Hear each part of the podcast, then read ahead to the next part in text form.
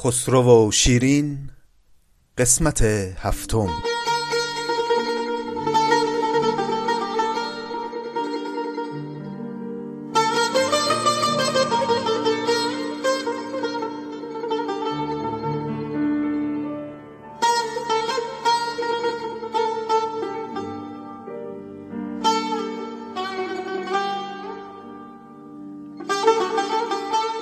سلام. این سی و یکمین قسمت از پادکست نظامی گنجوی است و هفتمین قسمتی است که ما مشغول خواندن منظومه خسرو شیرین هستیم.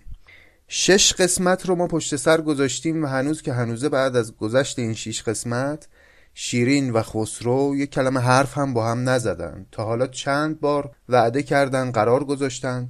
شاپور همین وسط خیلی تلاش کرده که این دوتا رو به هم برسونه اما هر بار دست تقدیر و سرنوشت یک بازی سر این دو عاشق جوان در آورده که همه نقشه ها به هم ریخته و همچنان هم خسرو و هم شیرین دور از هم و در حسرت دیدار هم باقی موندن.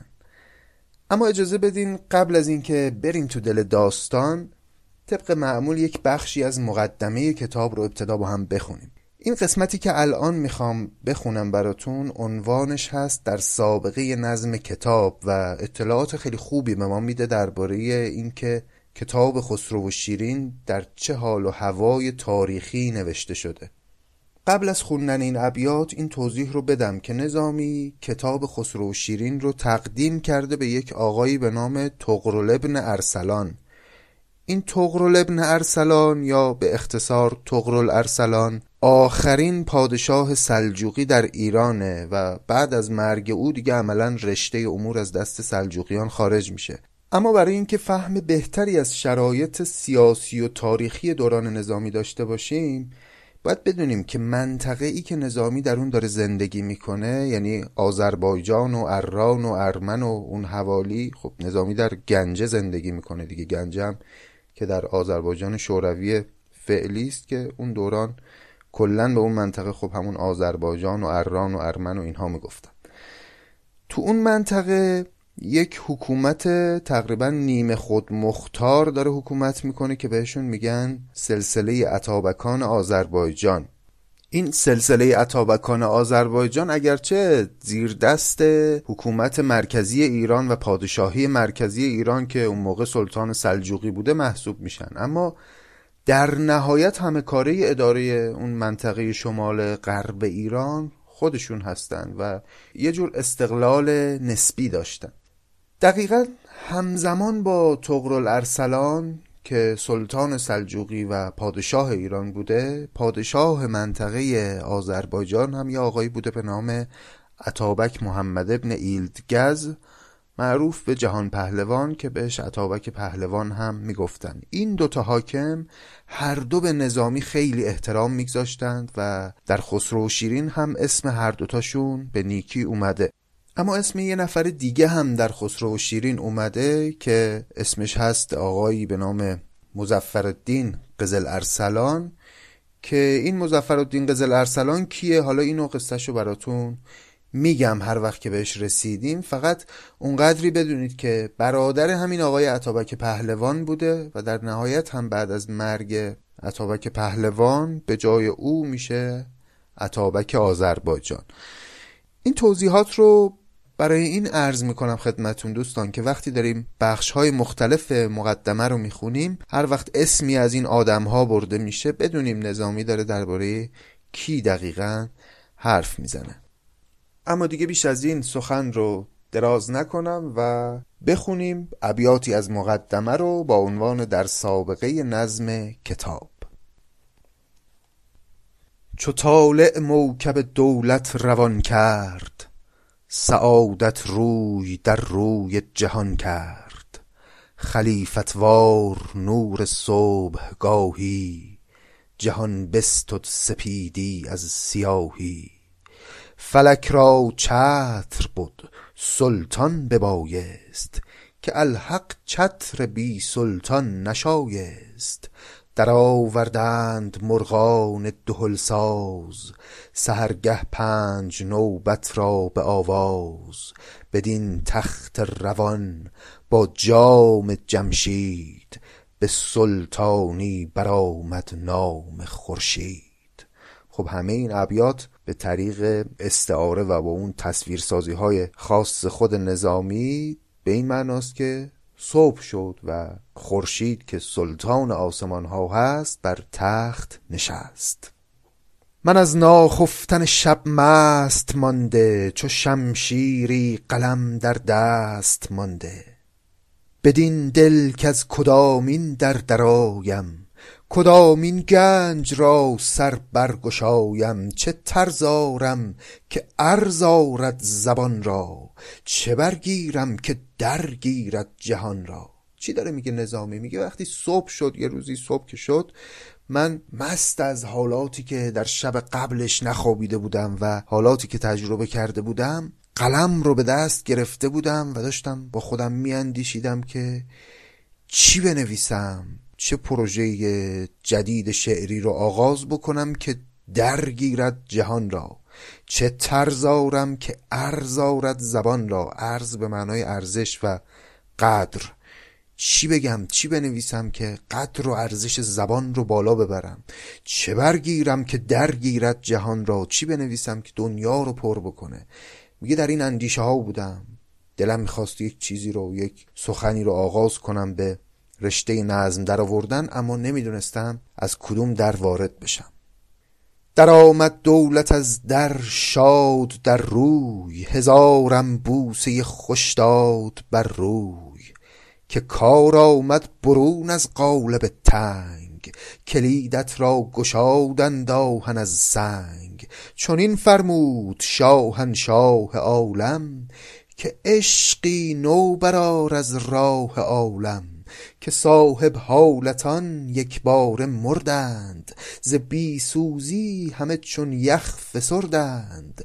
فلک را از سر خنجر زبانی تراشیدی ز سر موی معانی عطارد را قلم مسمار کردی پرند زهره بر تن خار کردی. چو عیسی روح را درسی درآموز چو موسی عشق را شمعی برافروز. ز تو پیروزه بر خاتم نهادن ز ما مهر سلیمانی گشادن.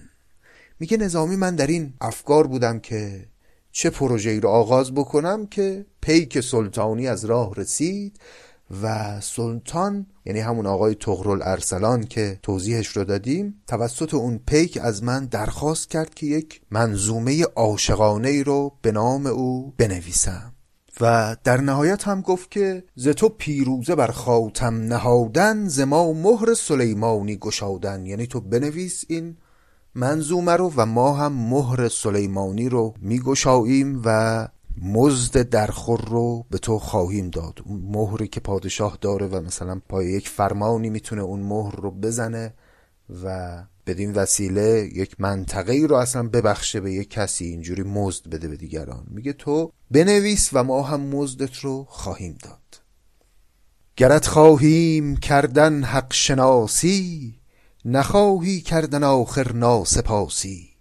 وگر با تو دم ناساز گیریم چو فردوسی ز مزدت بازگیریم توانی مهر یخ بر زر نهادن فقاعی را توانی سر گشادن وگر چون مقبلان دولت پرستی طمع را میل درکش باز رستی. میگه پادشاه در ادامه بعد از اینکه قول جبران مادی کار رو به من داد اشاره کرد به یه موضوعی درباره فردوسی. گفت که وگر با تو دم ناساز گیریم چو فردوسی ز مزدت بازگیریم توانی مهر یخ بر زر نهادن فقایی را توانی سرگشادن فقا یعنی آب جو همین شرابی که از جو تهیه میشه.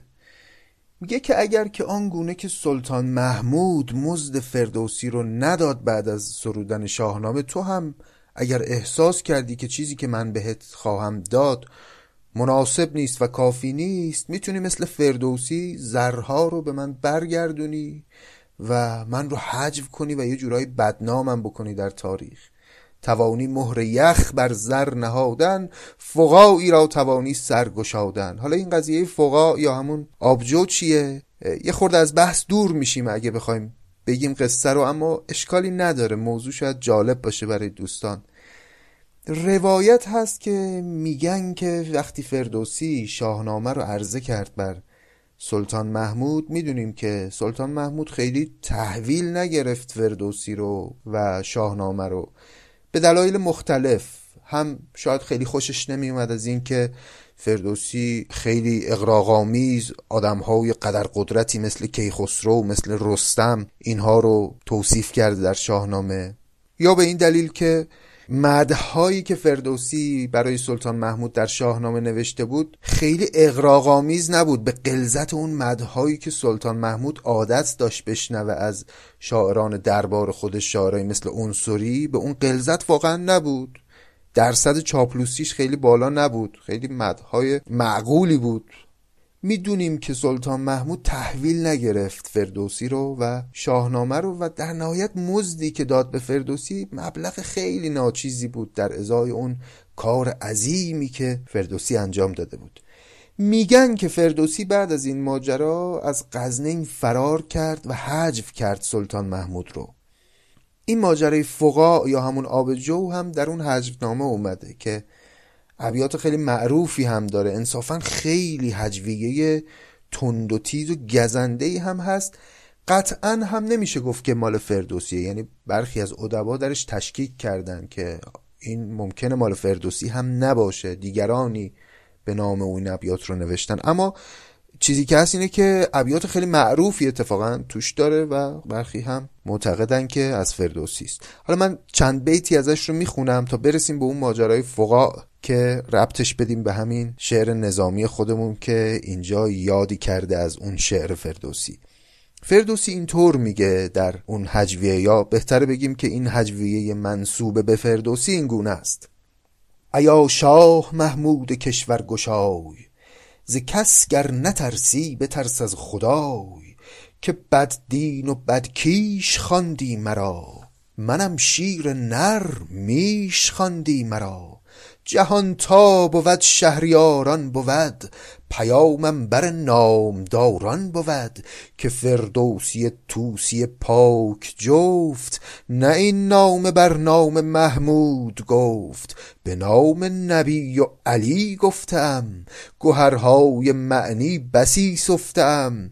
نزین گونه دادی مرا تو نوید نه این بودم از شاه گیتی امید. بسی رنج بردم در این سال سی عجم زنده کردم بدین پارسی به دانش نبود شاه را دستگاه وگرنه مرا برنشاندی به گاه. اگر شاه را شاه بودی پدر به سر بر نهادی مرا تاج زر. می‌دونید که سلطان محمود پدرش شاه نبوده پدرش سبکتگین بوده که یه آدم معمولی بوده پادشاه نبوده. میگه اگر شاه را شاه بودی پدر به سربر نهادی مرا تاج زر. اگر مادر شاه بانو بودی مرا سیم و زر تا به زانو بودی چو در تبارش بزرگی نبود نیارست نام بزرگان شنود. میگه چون آدم بزرگی نبودی از لحاظ تبار تحمل اینکه در این شاهنامه اسمی از این بزرگان بشنوی رو هم نداشتی. خلاصه اینها رو فردوسی میگه تا میاد به اینجا می‌رسی که به سی سال بودم به شهنام رنج که شاهم ببخشد بسی تاج و گنج به پاداش من گنج را درگشاد به من جز بهای فقایی نداد فقایی نیرزیدم از گنج شاه از آن من فقایی خریدم به راه. الاخر خلاصه میگه که این مزدی که تو به من دادی به اندازه بهای یک شیشه آبجو بود. این گونه اعتراض خودش رو به سلطان محمود میرسونه. البته باز تأکید کنیم که قطعی نیست که این ابیات از فردوسی باشه ولی خب محتمل هست که فردوسی هم گفته باشه این ابیات رو در چهار مقاله نظامی عروزی هم اونجا هم تاکید شده که فردوسی این ابیات رو گفته. خلاصه خیلی دور نشیم از بحث خودمون. پس اینجا هم این پیکی که از طرف سلطان تغل الارسلان اومده سراغ نظامی داره بهش میگه که خیالت راحت باشه. ما به تو بهای درخوری میدیم در ازای زحمتی که خواهی کشید برای نوشتن این منظومه عاشقانه. و اگر ندادیم حق تو رو تو هم می‌تونی مثل فردوسی از این شعرها بگی و ما رو یه جورایی بدنام بکنی در تاریخ.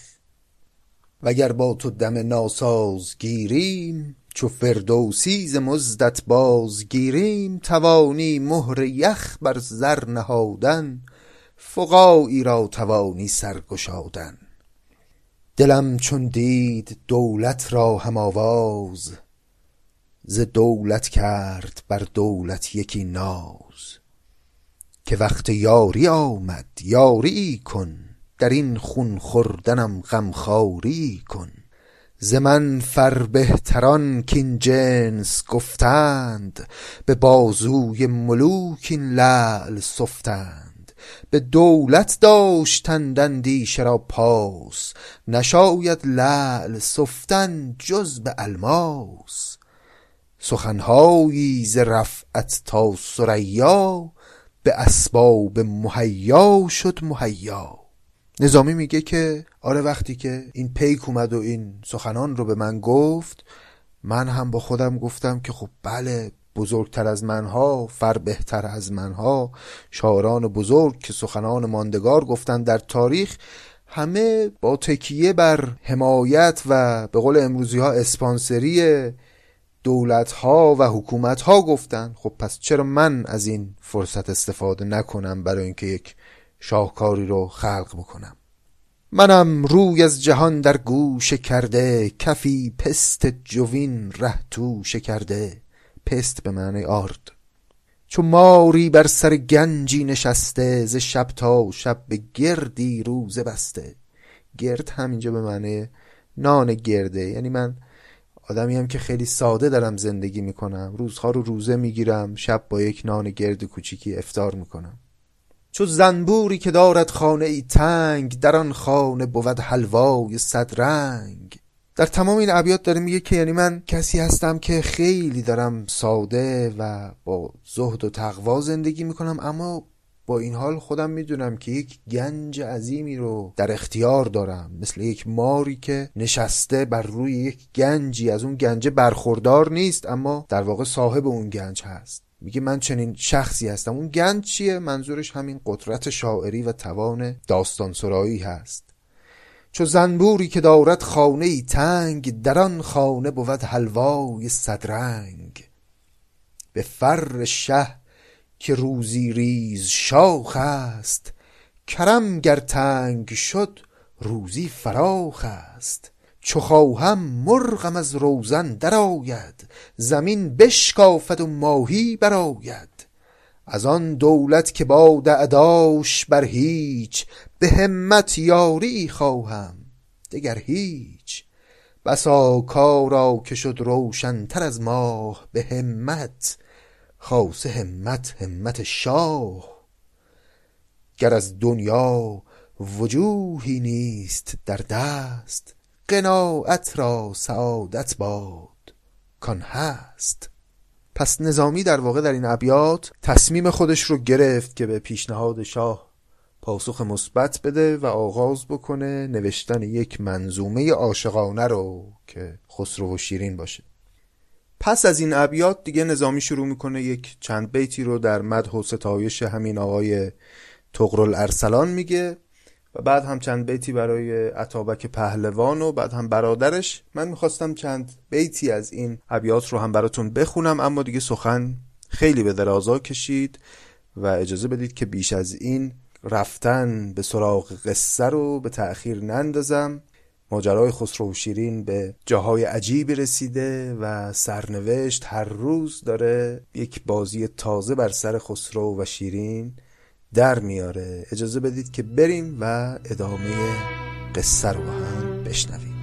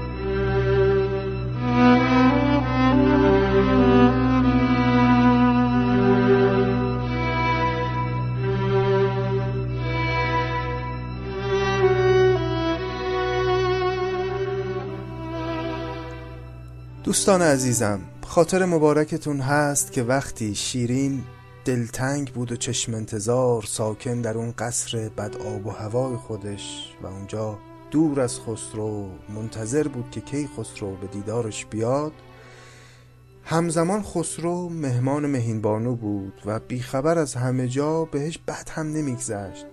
مجالس عیش و شراب بر خودش را انداخته بود و مجالس شعر و موسیقی و اینها تا یک روز شاپور به دیدار خسرو اومد. خبر داد بهش که بله شما که الان اینجا نشستی شیرین الان باید رسیده باشه به مدائن و اونجا چشم انتظارته. اما خب خسرو که نمی‌تونست بره به دنبال شیرین چون فراری شده بود دیگه از دست پدرش یعنی پناهنده شده بود به ارمن و نمی‌تونست برگرده اونجا و شیرین رو اونجا دیدار بکنه. پس قرار بر این شد که یک بار دیگه شاپور بره به مدائن و شیرین رو برداره با خودش بیاره به ارمن. مهین بانو هم یه اسبی به نام گلگون رو داد به شاپور که این اسب از همزادان شبدیز بود و مثل شبدیز یک اسب استثنایی و خیلی سریعی بود و بهش گفت که اگه شیرین رو دیدی که به هر دلیل شبدیز رو به همراه نداشت این گلگون رو بده بهش سوار بشه که بتونه خودش رو به سرعت برسونه. خلاصه شاپور رفت به مدائن و ابتدا رفت به حرمسرای خسرو و دید که شیرین اونجا نیست. نشونی قصر شیرین رو گرفت و رفت و شیرین رو در اون قصر ملاقات کرد و دید که بله چه شرایط نامطلوبی هم داره این دختر تو اون قصر سنگی بد آب و هوا. شاپور و شیرین حرکت کردند و به اتفاق هم اومدن به سمت ارمن به هوای اینکه بالاخره در اونجا دیدار بین شیرین و خسرو میسر بشه و این دو دل داده به هم برسن. اما همزمان که شیرین داره به سمت ارمن میاد یه پیکی هم از سوی درباریان و بزرگان کشور رسید به خسرو. که آقای خسرو چه نشستی که مخالفان پدرت رو کور کردن و زندانیش کردن و او هم در زندان اصلا از دنیا رفته. و الان مملکت بی صاحب مونده و اگر به سرعت خودت رو نرسونی به مدائن ممکنه پادشاهی کلا از دست بره. گفتن که آب دستت بذار زمین و دو اسبه بیا که به جای پدرت بر تخت پادشاهی بنشینی و یعنی ممکنه مملکت رو آشوب برداره و دیگه کلا نشه جمعش کرد. خسرو هم که راهی جز رفتن نداشت علا رغم میلش شیرین رو ندیده ارمن رو ترک کرد و رفت به سمت مدائن و اونجا به جای پدرش هرمز بر تخت پادشاهی نشست و شد پادشاه ایران. یه مدتی که گذشت خسرو اوزار رو کمی سر و سامون داد مملکت رو مرتب کرد فتنه ها رو سرکوب کرد شورش ها رو خوابوند و بعد از اون سراغ شیرین رو از اون کنیزانی که باش بودن گرفت. اونا گفتن که بله شاپور اومده شیرین رو با خودش برده و ما نمی‌دونیم که کجا برده. خیلی دلش می‌خواست خسرو که ول کنه اصلا تاج و تخت و پادشاهی رو و بره به ارمن و شیرین رو اونجا ملاقات بکنه. اما می‌دونست که اگه این کار رو بکنه یه طبعات خطرناکی در پی خواهد بود و مملکت ممکنه کلا از دست بره. پس دور از شیرین و به یاد شیرین همونجا در مدائن موند و اوقات رو بیشتر با شبدیز میگذروند تا اینطوری یاد شیرین رو در دلش تازه نگه داره. تا اینجای قصه رو با هم خونده بودیم اما حالا در ادامه بشنویم از حال و احوال شیرین. که با شاپور می‌رسند به ارمن و می‌رسند به بارگاه مهین بانو به خیال اینکه خسرو اونجاست اما خبری از خسرو نیست.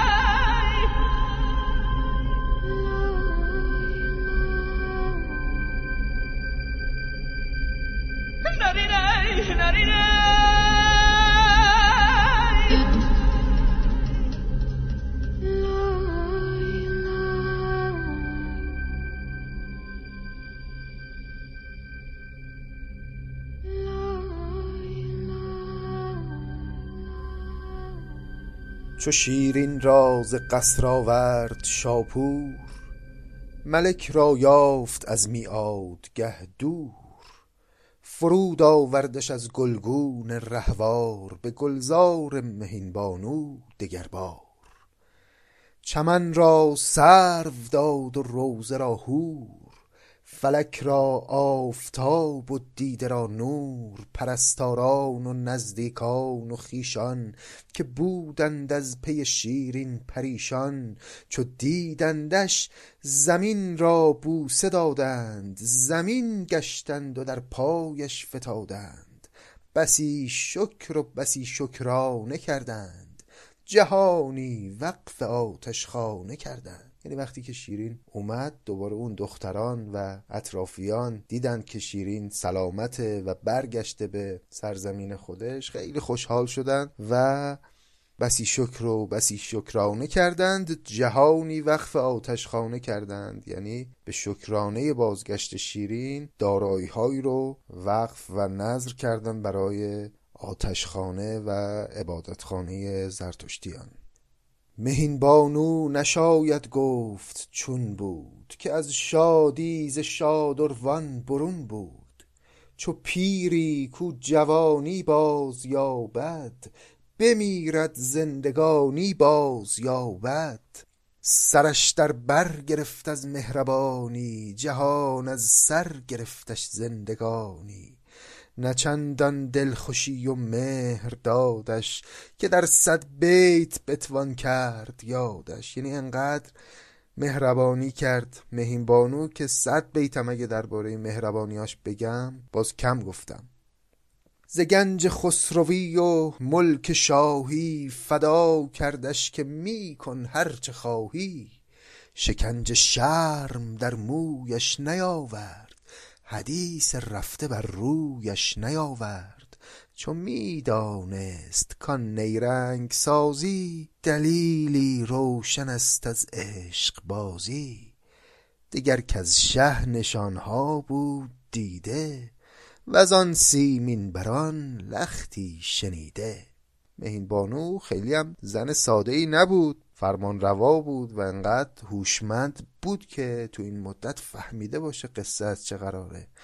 هیچ به روی شیرین نیاورد. شکنج شرم در مویش نیاورد. حدیث رفته بر رویش نیاورد. به روش نیاورد که تو چی شد؟ اصلا رفتی؟ چرا رفتی؟ هیچی بهش نگفت. چون فهمیده بود که قصه قصه عشقه.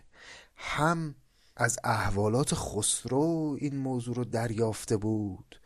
و همین که از این دخترکان یک چیزهایی شنیده بود که بالاخره ظاهرا شیرین بر یک تصویری مفتون شده و راه رفتن رو پیش گرفته. سر خم بر می جوشیده می داشت به گل خورشید را پوشیده می داشت.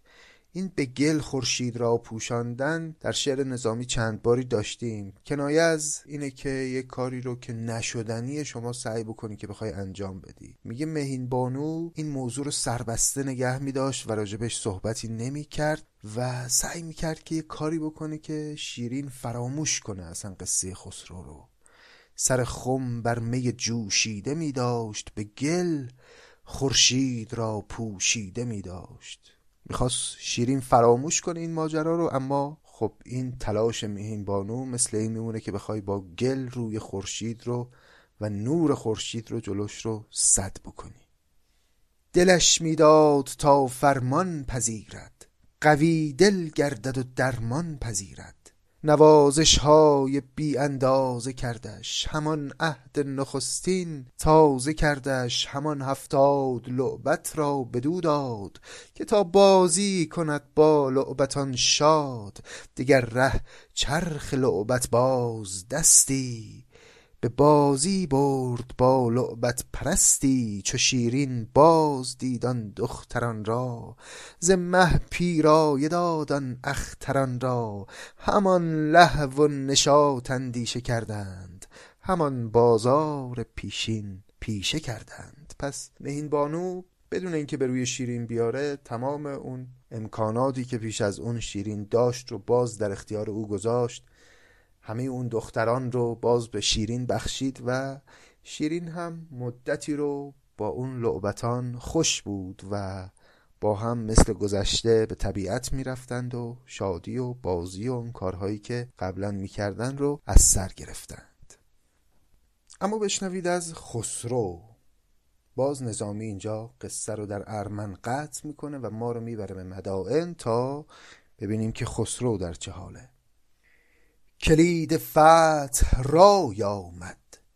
پدید است که رای آهنین زرین کلید است. ز صد شمشیر زن رای قوی به ز صد قالب کلاه خسروی به. به رایی لشکری را بشکنی پشت به شمشیری یکی تا ده توان کشت. مقصود نظامی اینجا از رای همون اندیشه و سیاست ورزیه سیاست به معنای زیرکی در تصمیم گیری ها همون اندیشه میگه که شما با اندیشه قوی یک لشکری رو می‌تونی پشتش رو به خاک بمالی. اما اگر شمشیر تیز داشته باشی نهایتا یک نفر تا ده نفر رو بتونی از بین ببری. اون چه که می‌تونه یک سیاست مدار رو به اهدافش برسونه داشتن اندیشه قوی است نه تیغ و شمشیر برنده. چو آگه گشت بهرام قوی رای که خسرو شد جهان را کار فرمای. سرش سودای تاج خسروی داشت به دست آورد چون رای قوی داشت. خب اینجا یه شخصیتی وارد قصه شد خیلی بی مقدمه به نام بهرام. این رو اشتباه نگیرید با اون بهرام گوری که قصهش رو در هفت پیکر با هم خوندیم. نه این بهرام بهرام چوبین هست که در تاریخ هم اسمش اومده. کسی است که یک دوره کوتاهی پادشاه ایران میشه. بر خسرو پرویز شورش می‌کنه و خسرو رو شکست میده و یک دوره پادشاه ایران میشه. بهرام چوبین از سرداران سپاه هرمز پدر خسرو بوده و همواره سودای سلطنت در سر داشته و حالا که پادشاه نو بر تخت نشسته خسرو جوان کم تجربه فرصت رو مناسب میشمره و موفق میشه که تاج و تخت رو از خسرو بگیره و خودش پادشاه ایران بشه. حالا بخونیم قصه ببینیم از چه قراره. چو آگه گشت بهرام قوی که خسرو شد جهان را کار فرمای سرش سودای تاج خسروی داشت به دست آورد چون رای قوی داشت.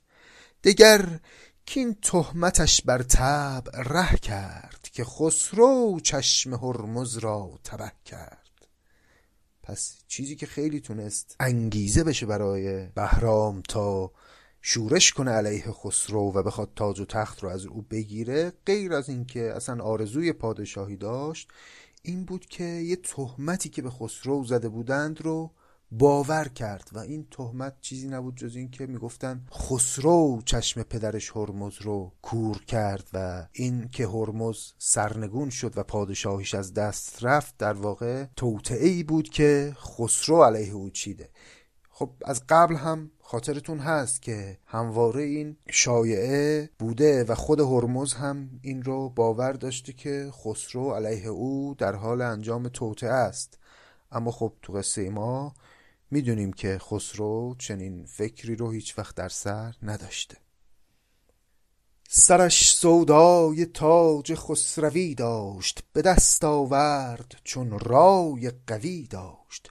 دگر کین تهمتش بر طبع ره کرد که خسرو چشم هرمز را تبه کرد. نبود آگه که چون یوسف شود دور فراق از چشم یعقوبی برد نور. به هر کس نامه ای پوشیده بنوشت بر ایشان کرد نقش خوب را زشت که از این کودک جهانداری نیاید پدر کش پادشاهی را نشاید. بر او یک جرعه می هم رنگ آذر گرامی تر ز خون صد برادر. ببخشد کشوری بر بانگ رودی ز ملکی دوستر دارد سرودی. ز گرمی ره به کار خود نداند ز خامی هیچ نیک و بد نداند.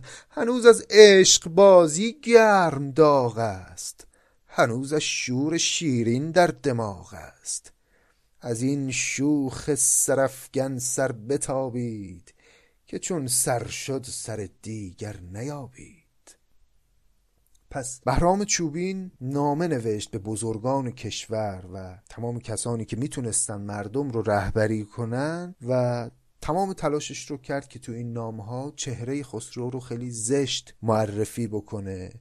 او رو یک جوان خامی معرفی کرد که بیشتر به دنبال عیش و میخاری و عشق بازی و اینها ظاهرا قصه عشقش به شیرین هم به گوش بهرام رسیده بود. از این موضوع هم یک استفاده ای کرد. گفت که این هنوز تو فکر عشق بازی با شیرینه و خلاصه اهل پادشاهی و مملکت داری نیست و از این شوخ سرفگن سر بتابید که چون سر شد سر دیگر نیابید. یعنی روی برگردونید از این پادشاه از این خسرو که اگر سرتون از بدنتون جدا بشه دیگه سر دیگری پیدا نخواهید کرد.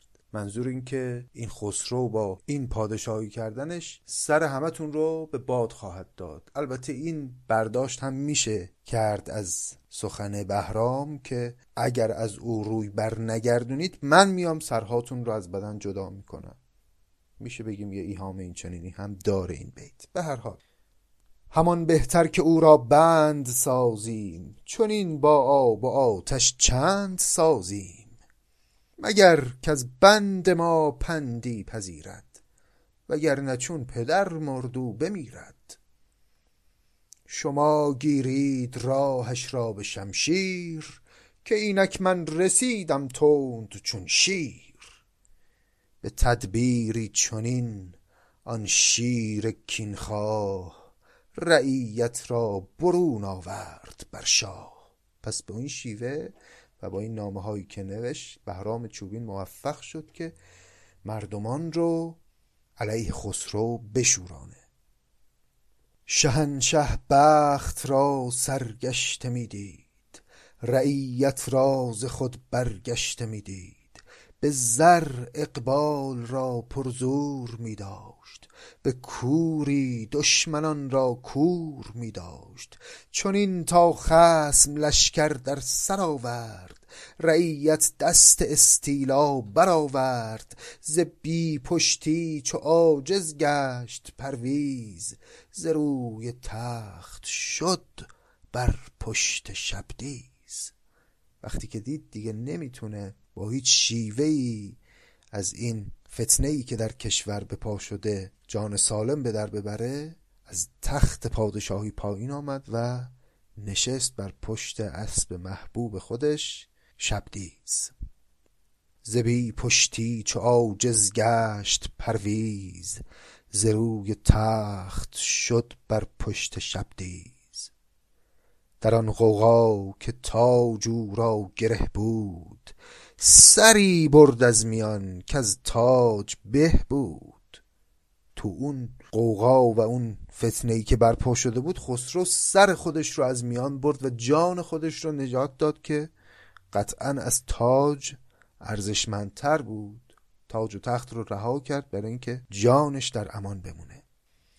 کیانی تاج را بی تاج ورماند جهان را بر جهانجوی دگر ماند.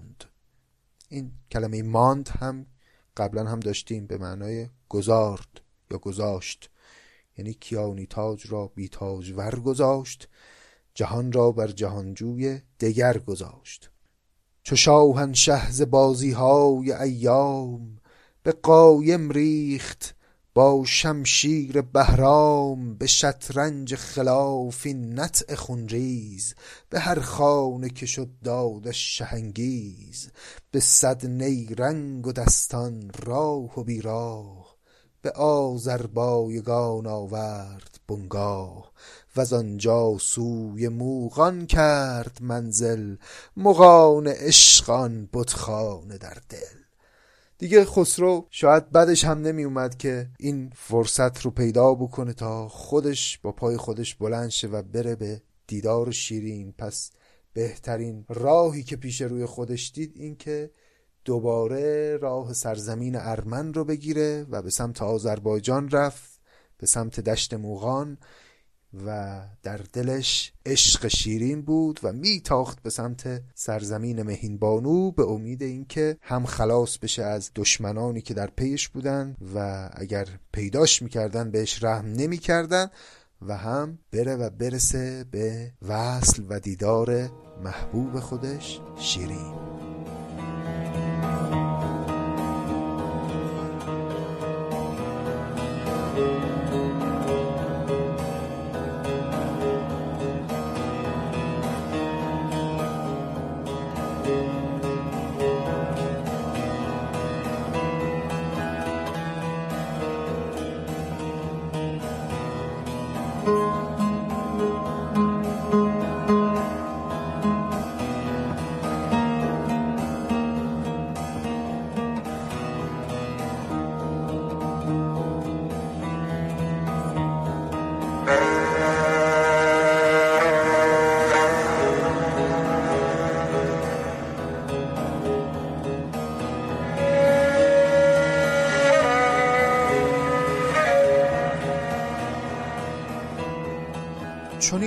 گوید جهان دید سخنگوی که چون می‌شد در آن صحرا جهانجوی شکاری چون شکر می‌زد ز هر سو.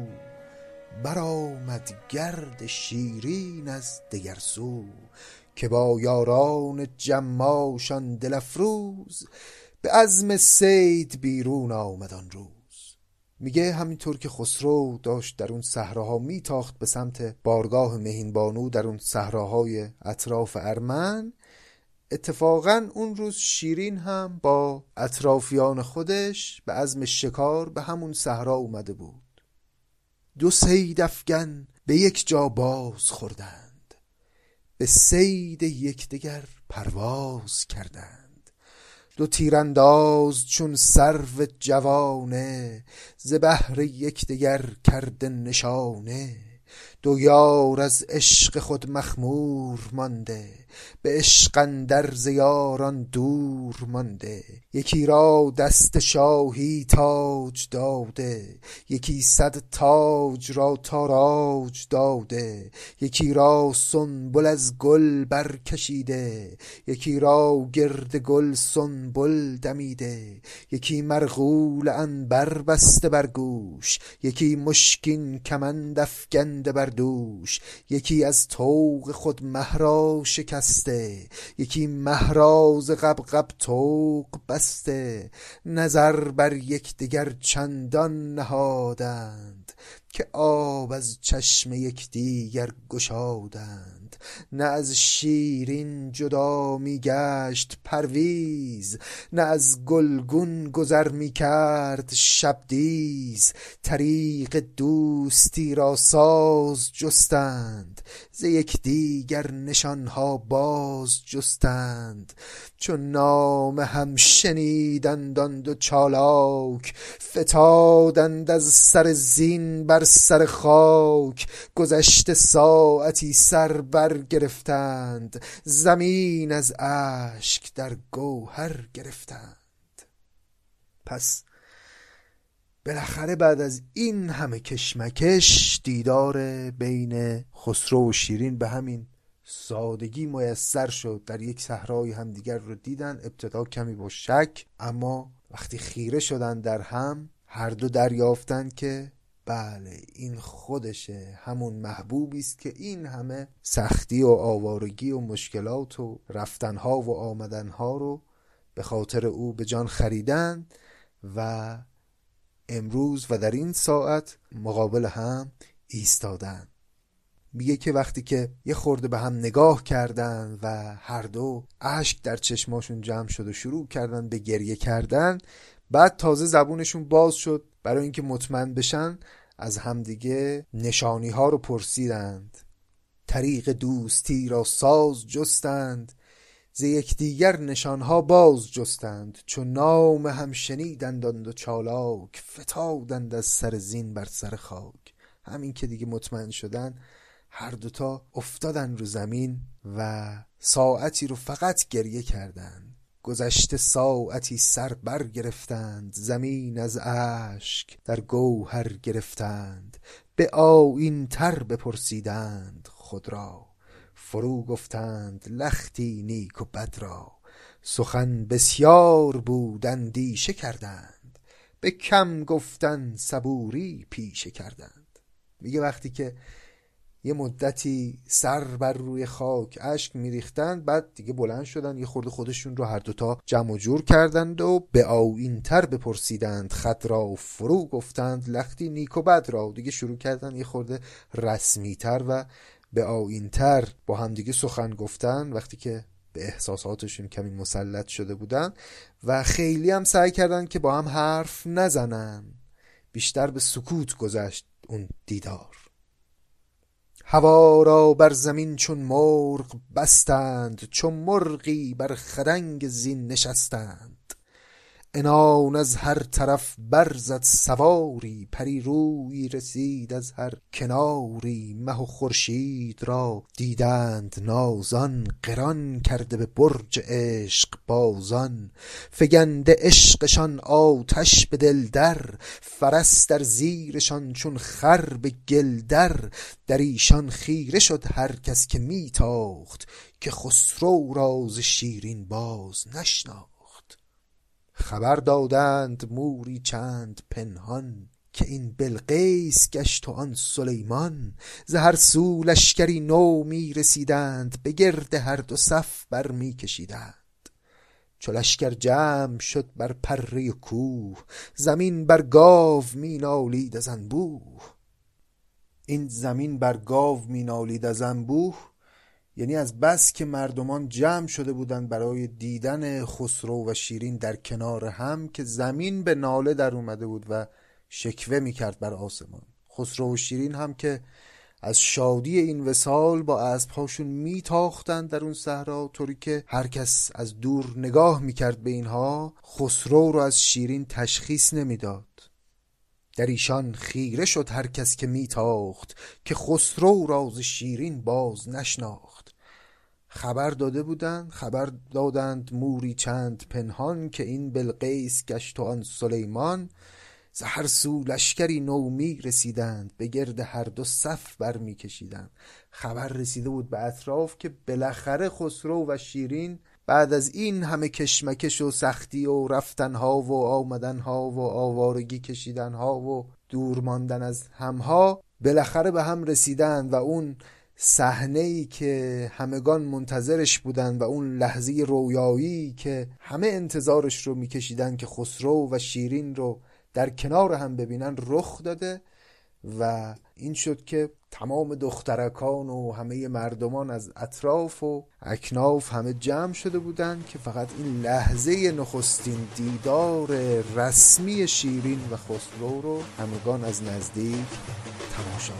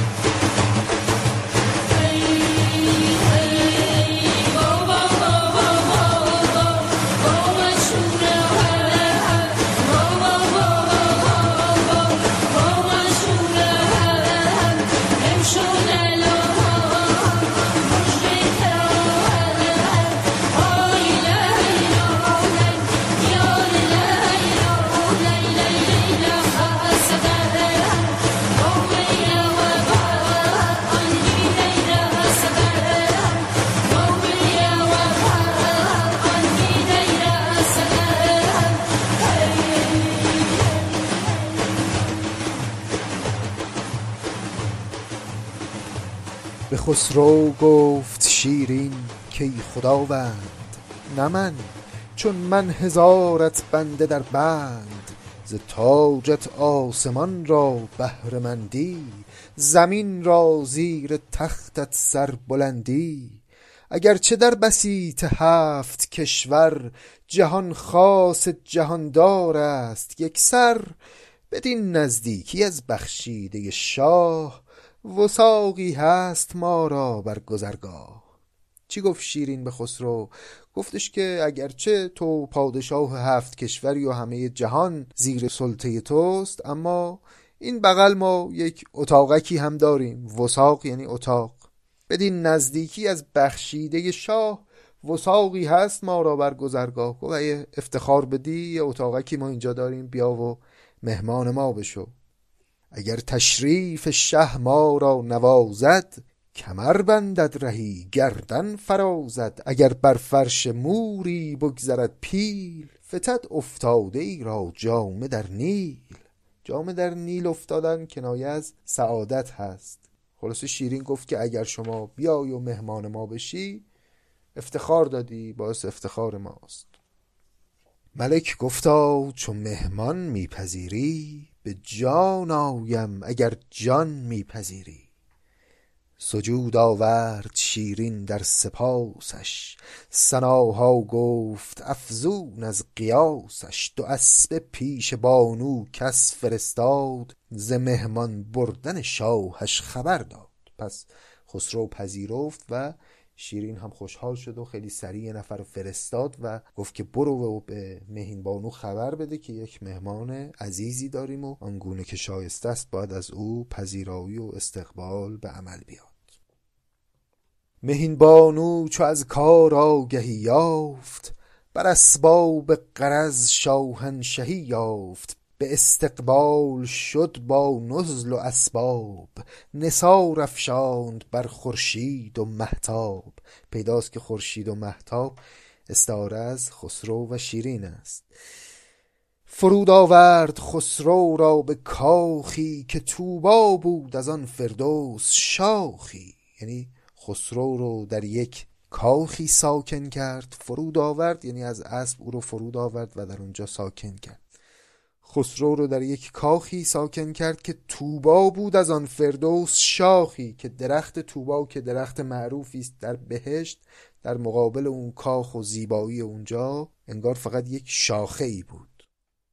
سرایی بر سپهرش سرفرازی دو میدانش فراخی و درازی.